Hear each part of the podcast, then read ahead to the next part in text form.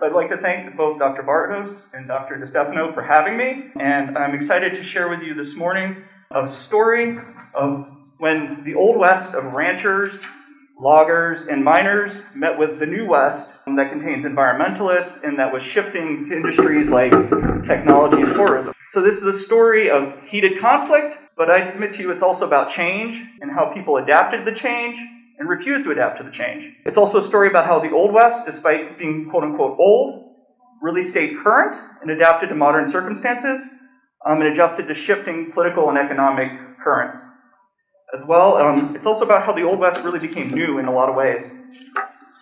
So, in the example we're going to talk about today from the 1990s, one group, the Owyhee Cattlemen's Association, located in Owyhee County, Idaho, tried to hold on to part of what made the West really the West for them. They did so using new arguments and political appeals that from a national economic discourse um, as, they reframed, as they reframed old demands for access to and the use of public lands um, in a new form by employing the language of neoliberalism, um, which was the dominant economic theory of the day, and they extended it to the new context of the West into public lands. So, one disclaimer before we begin all the images in this presentation are used here only under the fair use doctrine for the purposes of criticism, comment, and teaching. Um, the final slide has information on where these images came from, and I'm happy to provide full information on any particular image for anyone who's interested. Where we jump into the story is January 18th, 1994.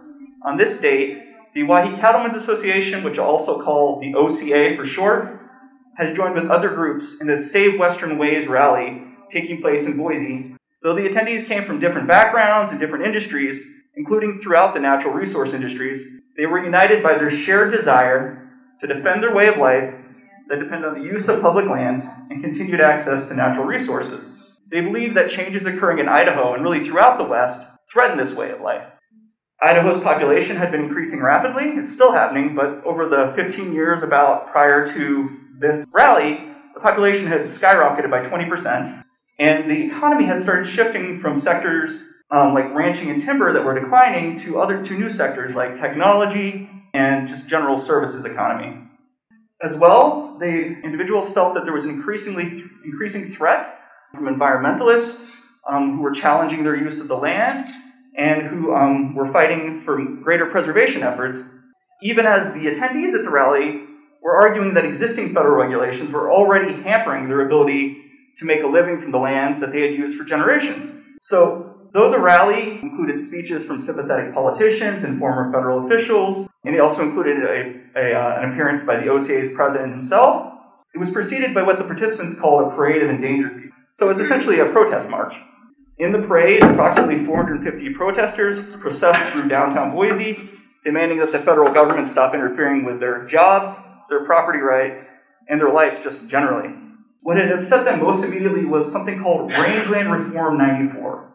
So basically, a 1994 rangeland reform proposal. It came from the administration of the then incumbent president, Bill Clinton, and it was a, intended to address public lands grazing issues that had existed for a century. Spearheaded by Secretary of the Interior Bruce Babbitt, this proposal called for, among other changes, an increase in the fees charged to ranchers who graze livestock on federal lands and some other um, changes. Now, understandably, um, some Western ranchers who relied on federal grazing allotments perceived these reforms to be a part of a war on the West, as it was phrased at the time. Um, you guys may very well remember that, that language. And they sought to block any amendment to the existing fee structure or any changes to the administrative regime for grazing. And so I would submit to you that rangeland reform was a particularly important question in Idaho Idaho is more than 60% public lands, and really how that land is used and managed plays a very played and still does play a very large role in Idaho's economy and the livelihoods of its residents. So at this point, we really had we're a situation where lines had been drawn between those on one side, like the protesters, who contended that ranching was an important economic pursuit and a way of life worthy of protection, and on the other, by those who saw ranching as a failing economic venture that damaged the environment and depended on federal subsidies to survive. Now, this debate, as I'm sure many of you are aware, though it was reinvigorated in the 1990s, it wasn't new. So, to fully understand really what was happening in the Save Western Ways rally, I just want to back up a little more than another, a decade and just kind of go through um, a little bit of the history of Western land uh, movements, really. So, in fact, a lot of people saw the broader movement of which uh, the Save Western Ways rally was a part as um, a sort of second coming of the Sagebrush Rebellion, which I'm sure most all of you are familiar with. The Sagebrush Rebellion was really just a manifestation of predominantly rural Westerners' discontent with the federal authority and federal land management policies that took place in the late 1970s and early 1980s.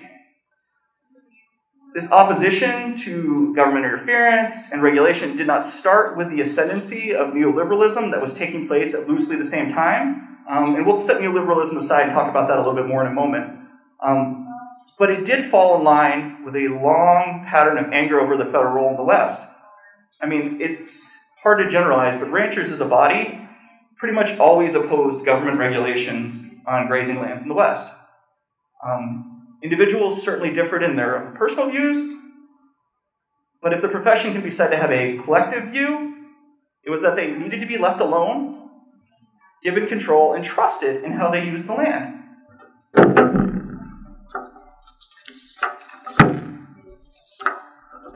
So, the Sagebrush Rebellion kind of cooled off a little bit in the early 1980s um, when self declared sagebrush rebel Ronald Reagan was elected president. Um, and as president, he implemented reforms to reduce regulations on federal lands, to limit the enforcement of environmental provisions, and to move the American economy more generally in the direction of the free market. Yet, for our purposes, it's important to recognize that the embers of dissatisfaction remained even with those changes. And by the early 1990s, we'd entered a second era that's often called the War for the West or the Sagebrush II. Um, and that, we'll talk about that today, but that also didn't resolve the issue. Um, and it stuck around and it developed into something that in 2000, roughly the 2009 to 2016 time period, or some would argue through the present day, um, developed into something that's called the, the, it's been called the Patriot Rebellion. But kind of stepping back to, to Reagan, Reagan was a devoted proponent of neoliberalism. Um, and I've been throwing that around, so it's only fair that I try to define it for you guys. Um, so, though the definitions vary, neoliberalism is generally an economic approach that advocates for removing restrictions on the exercise of capitalism. Essentially, unencumbered capitalism is the idea behind neoliberalism. It arose from the thinking of conservative economists and business leaders who became disenchanted with New Deal liberalism um, and kind of how the government was becoming really involved in uh, the economy and in people's lives. Uh, but its intellectual roots really stretch back to the 18th century and 19th century and just kind of longer held American beliefs in individualism, free trade, and laissez faire capitalism, which of course just means let them do what they please. Just let them do what they want. So, those same beliefs in individual rights and freedoms um, they also help to fuel what it's called, like we call the frontier, right? The frontier ideology. Um, the idea that Western expansion shaped America's character um, and made us into independent and democratic uh, people.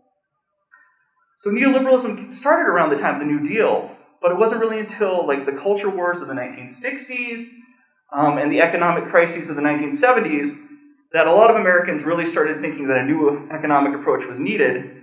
Um, and neoliberalism really had opportunities to gain converts uh, among the broader public and to become implemented on a uh, much grander scale. And that took place with the rise of the new right in the late 70s and 80s and the election of Reagan in 1980. Um, and that allowed the neoliberal vision of deregulation, uh, the privatization of public functions, and the free market to really become the economic consensus in America by the early 1990s. By the 1990s, there really was no one on the national level in America who was suggesting anything other than neoliberal economic policies within the mainstream.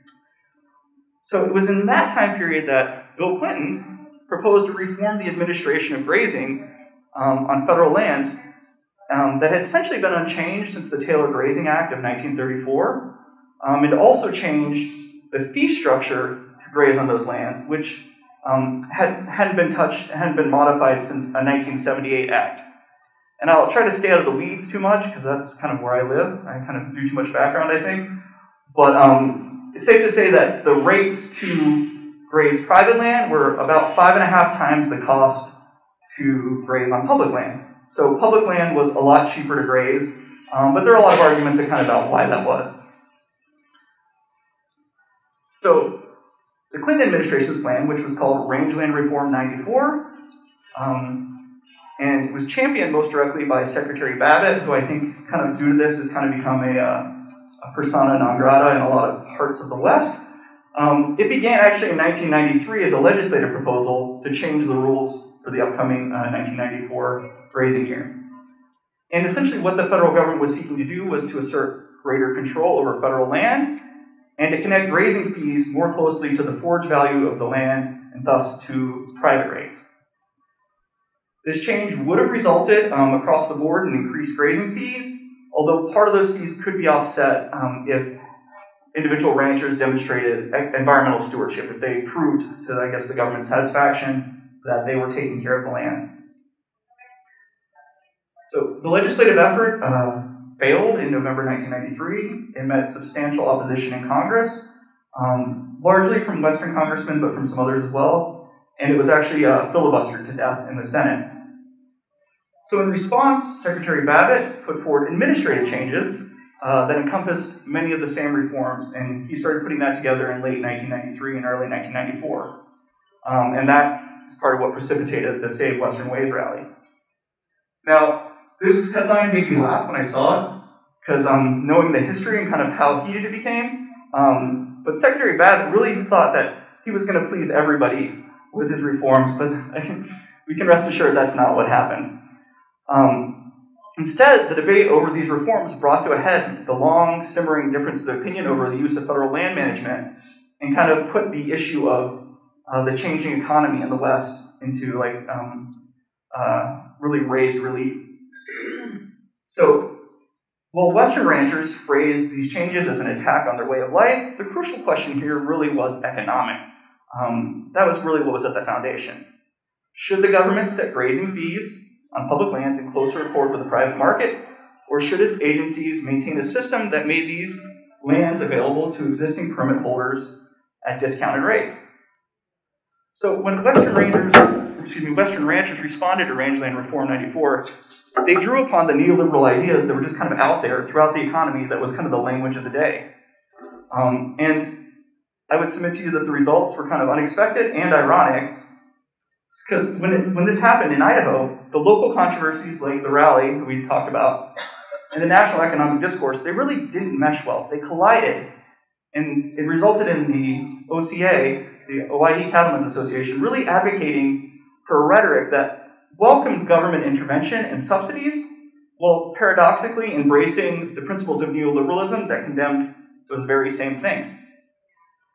So it's interesting because the Western, these Western ranchers actually use the ideology's language, but not its actual goals in trying to preserve their industry. Um, so, just kind of to center Owyhee County, and doesn't border Montana, so I wasn't sure kind of how familiar people might be with Owyhee County. It's actually in red here, in the southwestern corner of Idaho. It uh, abuts Ada County, which is um, home of uh, Boise, which is the capital, which is the black star. If you're able to see right there, I this doesn't show up so well. Um, so, Owyhee County is a very large and rugged, but an absolutely beautiful place. Uh, it stretches over 100 miles from end to end, and um, it's larger than the state of New Jersey in land area, so it, it's pretty substantial. To try to put it in a little bit more local context, it's about 10 and a half times the size of Silver bow County, um, and it's more than 2,100 square miles larger than the largest county in Montana, which I believe is Beaverhead County. Is that correct? Um, it is, however, only the second largest county in Idaho. Idaho County is even more massive.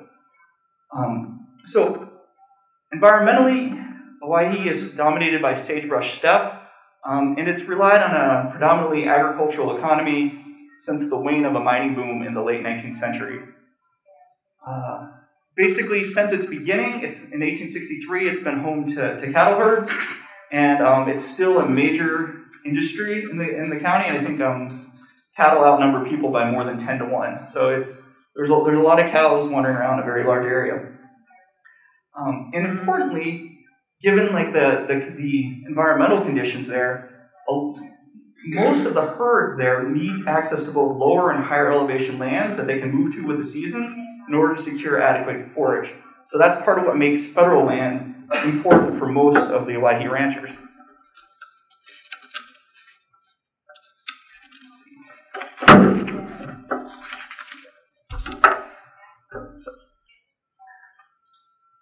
So here we have um, a scene from an Owyhee Cattlemen's Association convention. I think this is from the um, early 80s, so not quite our time period, and um, the organization's own brand.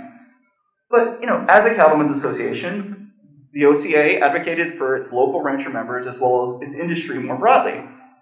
It traces its lineage to 1878 um, and claims to be the oldest cattlemen's group in Idaho, although that's a little bit debated since the organization only operated as a continuous um, group in the post World War II period. As of 1994, they had about 236 members, but I think in this context, it's better to think of that as 236 families that were members and engaged in um, ranching or similar economic pursuits. Um, and the group actively opposed Rangeland Reform 94, both directly and in concert with other cattlemen's associations, and the organization and its allies very explicitly framed the debate as an attack on the West as part of the war on the West by the Clinton administration. And they framed their political appeals using the neoliberal discourse that was pre- prevalent then. So they tried to fashion a brand of neoliberalism that appealed to public sentiment about the idea of the mythical West as a source of American character traits like individualism and self reliance, and that um, incorporated more like modern and tangible efforts to protect their own personal economic interests. So, despite talking about Western independence and neoliberal market freedom, it was economic, like I mentioned before. The ranchers' ideology centered on maintaining government support, even as it rejected common neoliberal prescriptions that might give them greater control over that land, like privatization or the market allocation of resources. So, as such, kind of the brand of neoliberalism that the OCA offered um, embraced a contradiction. They weren't merely saying one thing and doing another, but they were really saying one thing when they meant something altogether different, right? Um, they didn't seek the implementation of a free market or the privatization of assets, but instead the exact opposite. They wanted the assurance that a publicly owned asset would remain available for their use at below market uh, prices that were effectively subsidized by taxpayer dollars. So, what they didn't acknowledge in this whole debate was that their autonomous way of life depended on ranchers continuing to access public grazing lands at discounted rates rather than market rates. So, in this way, they kind of embraced an ideology that was anti neoliberal to its core, but that was framed in the form of contemporary neoliberal arguments. Here we have a couple uh, ranchers in Owyhee County so, as I, as I kind of was talking about before, this strategy drew upon a long legacy of ranchers expressing dis- dissatisfaction with the federal government while simultaneously kind of asking for its help. Throughout the Sagebrush Rebellion, um, the OCA repeatedly expressed that it wished its members to be left alone by the federal government, but at the same time um, adopted formal resolutions that asked for the government to um, protect its public image and to, to make sure that ranchers weren't depicted negatively. So they were both asking to be left alone and asking for help at the same time. Um, they also sought the removal of grazing regulations um, kind of throughout their existence, but these really kind of these efforts really kind of peaked and increased as we came up on Rangeland Reform 94. So after the Senate uh, filibuster killed off the legislative proposal, um, the OCA jumped into action and, and started putting forward its own plans um, to combat what really they saw as a, a, an existential threat to, to their way of life. Um, so, what they ended up doing is offering their own proposals for how the government should change grazing fee, um, uh, grazing fees and the administration of grazing lands, and they called it a free market formula based on more than 100 years of congressional policy that has established, stabilized, and maintained a free market economy upon which the Western livestock industry um, depends. And so, what's interesting about this proposal is that neoliberalism is everywhere and nowhere in the proposal. It's everywhere in words, but nowhere in substance. They called it a free market formula, but it wasn't based on the operations of the free market of everybody just kind of doing what they wanted and letting the price go where it may. Instead, it was based on maintaining the discount that ranchers had had for the use of federal land. Um, now, not everybody um, kind of refused or didn't acknowledge this uh, disparity. Um, a lot of critics at the time, even on the right, readily recognized kind of the incongruity in the OCA's approach to, to managing public lands for grazing. So, on the more libertarian side of the right, came the critique that um, that they were all taught, right? Um, if you will indulge me in a, a metaphor, all hat, no cattle, um, in the sense that they talked a big game about free markets and freedom, but when asked um, to put things into practice, they sought subsidies and government protection from competition. For instance, they didn't seek the privatization of the land that their cattle graze. In their view, that was unnecessary since they um, believed that they had a property right dating back to ranchers' use of um, the rangelands in the late 19th century. So they thought they had a vested property right to graze the lands and that they therefore shouldn't be subject to um, greater fees and uh, charges on that. In, in this respect, I won't get into it too much, but in this respect, it echoed the thinking of individuals like Wayne Hage, um, who engaged in a like two and a half decade long court battle with the federal government that was ultimately unsuccessful in establishing this kind of property right. Um, but that decision didn't come until um, after his death and more than two decades after Rangeland Reform 94. So the OCA um, went through a couple iterations of its plans, but like the fundamental um, outcome didn't change. It claimed to be free market. It claimed to just say leave us alone and kind of let it, let the market function as it as it happens. But that wasn't what they were actually asking for. They were actually asking for the government to remain there to make sure that only they could um, obtain grazing permits and that they would still continue to pay about a fifth uh, of the private grazing rate. So, um, won't talk too much about him, but this is Ted Hoffman, who was the OCA's president at the time. He um, is a veterinarian um, and is a rancher. Um, interestingly, though, only grazes on private lands, doesn't graze on public lands because, in his opinion, it's not worth the hassle. Um, he was very active in, in just contacting political representatives. He sent a letter directly to President Clinton demanding that um, Secretary Babbitt be fired immediately um, for outrageous, unprecedented uh, appropriation of power.